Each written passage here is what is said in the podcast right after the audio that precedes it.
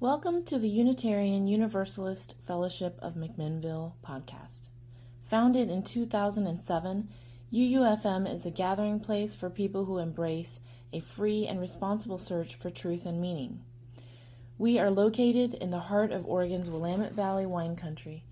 Please visit us on the web at macuuf.org, M A C U U F.org and if you are ever in or near the McMinnville area, don't hesitate to stop by and visit us. UUFM gathers in love and service for justice and peace. This morning we are celebrating Flower Communion, and as part of this, we tell the story of Norbert Čapek, who was a Unitarian minister and because he died a difficult death, we we honor that his faith helped him uh, face tremendous hardship.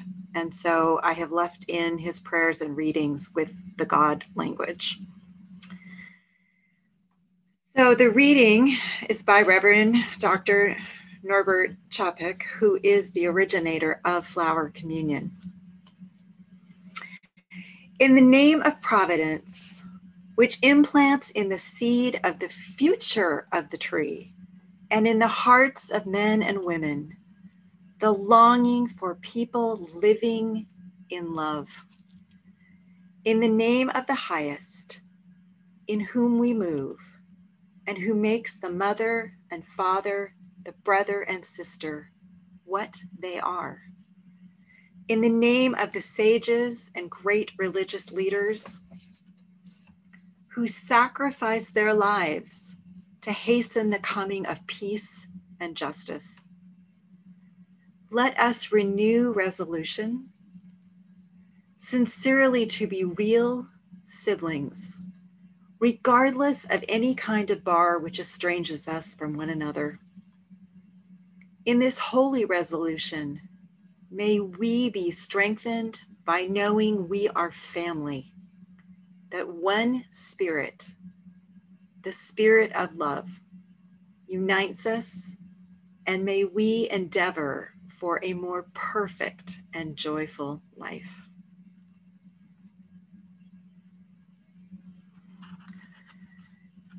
As I mentioned before, I have only been here joyfully for 10 and a half months. So this is my first flower communion with you.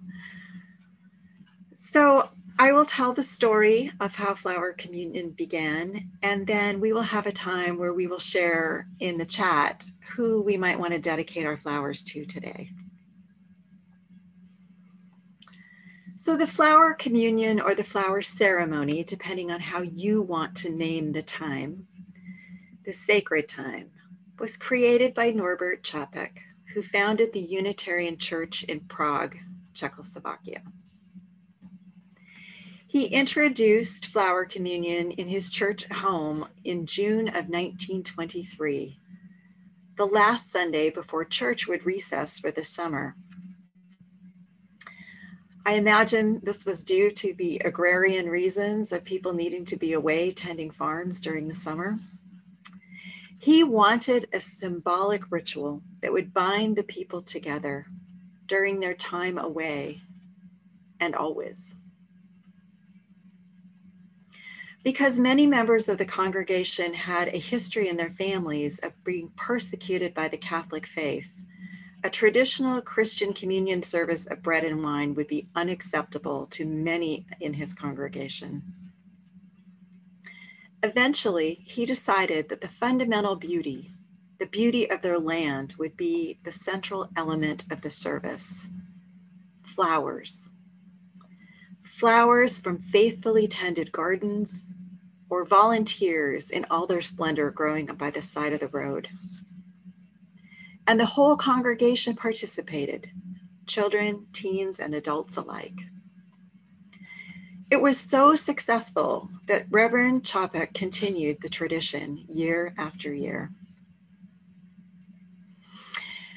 Now, Unitarian Universalists were introduced to this in the United States in 1940 and I have used uh, the work, uh, research work from uh, Reginald Zottoli of the Cambridge, Massachusetts Church for this sermon. because it was in that church that flower communion first happened here in the United States. Čapek's wife brought the tradition to the Unitarian Church in Cambridge, Massachusetts. She was also Czechoslovakian. She and Norbert met in New York City when he was in the United States earning his PhD.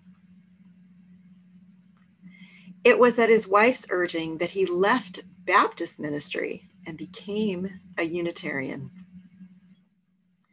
When Čapek returned to Czechoslovakia in 1921 and established the successful church in Prague, his wife Maja was ordained, and this occurred in 1926 when there were few women ministers. And it was in Prague that the flower communion was introduced. People were asked to bring a flower of their choice, either from their own garden or the field or the roadside. And when they arrived at the church, there was a large vase that had already been prepared. It was off, it was attended by children from the church. Each person placed their flower into the vase, and this symbolized the free will by which they joined others in the congregation. Once full, the vase stood as the symbol of a church united in fellowship. And while we cannot be together, we, the fellowship of McMinnville, we are still together in person, not in person, but in spirit. And one of the things we've learned this year from COVID is to expand our vision of what togetherness means and to value connection wherever we can find it.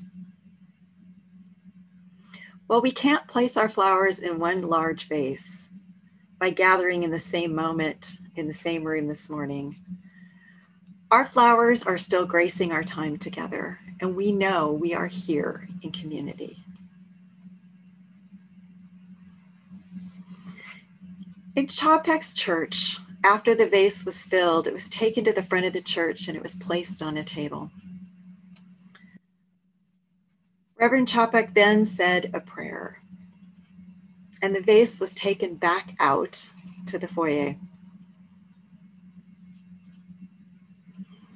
After the service, as people left the church, they went to the vase and each took a flower from the vase that is different than the one they brought.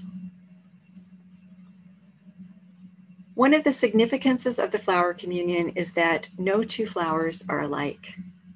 So no two people are alike, yet each has a contribution to make. Together, the different flowers form a beautiful bouquet. Our common bouquet this morning would not be the same without the unique addition of each individual flower. And thus it is in our church community. It would not be the same without every one of us. The service today is a statement of the Unitarian Universalist Fellowship of McMinnville and also how we fit into our larger Unitarian Universalist heritage. For all of you that have heard this story before, you know that the Čapeks were eventually separated by World War II. Maja Čapek stayed in the United States, but Norbert was in Czechoslovakia. It was not until the war was over that Norbert Čapek's death in a Nazi concentration camp was discovered. It was Čapek's liberal message as a Unitarian that drew the attention of the Nazis. Because his ideas were about valuing all lives and seeing the worth and the unique contribution of every person. This was against the Nazi agenda. Court records from the Nazis show that at Čapek's trial, they judged him to be too dangerous for the Reich to allow him to live. He was sent to Dachau, a concentration camp, and he was killed there in 1941.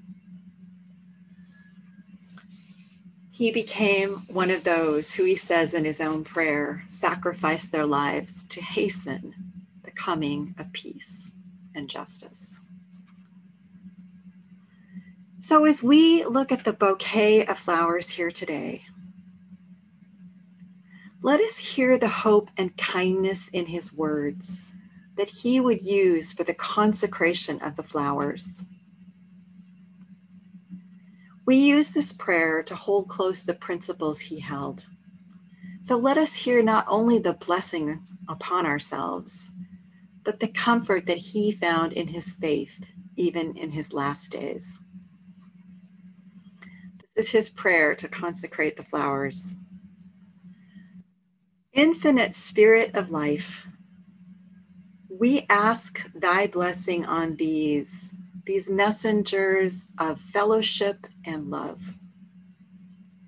May they remind us, amid diversity of knowledge and gifts, to be one in desire and affection and devotion to thy holy will. May they also remind us of the value of comradeship, of doing and sharing alike. May we cherish friendship as one of thy most precious gifts. May we not let awareness of one another's talents discourage us or sully our relationships. May we realize that whatever we do, great or small, the effort of all of us are needed to do the work in this world.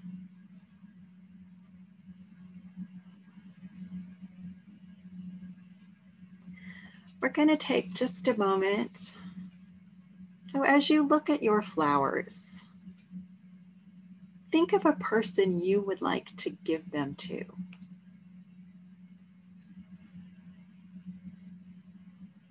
think about how the blossom represents that person's unique gifts.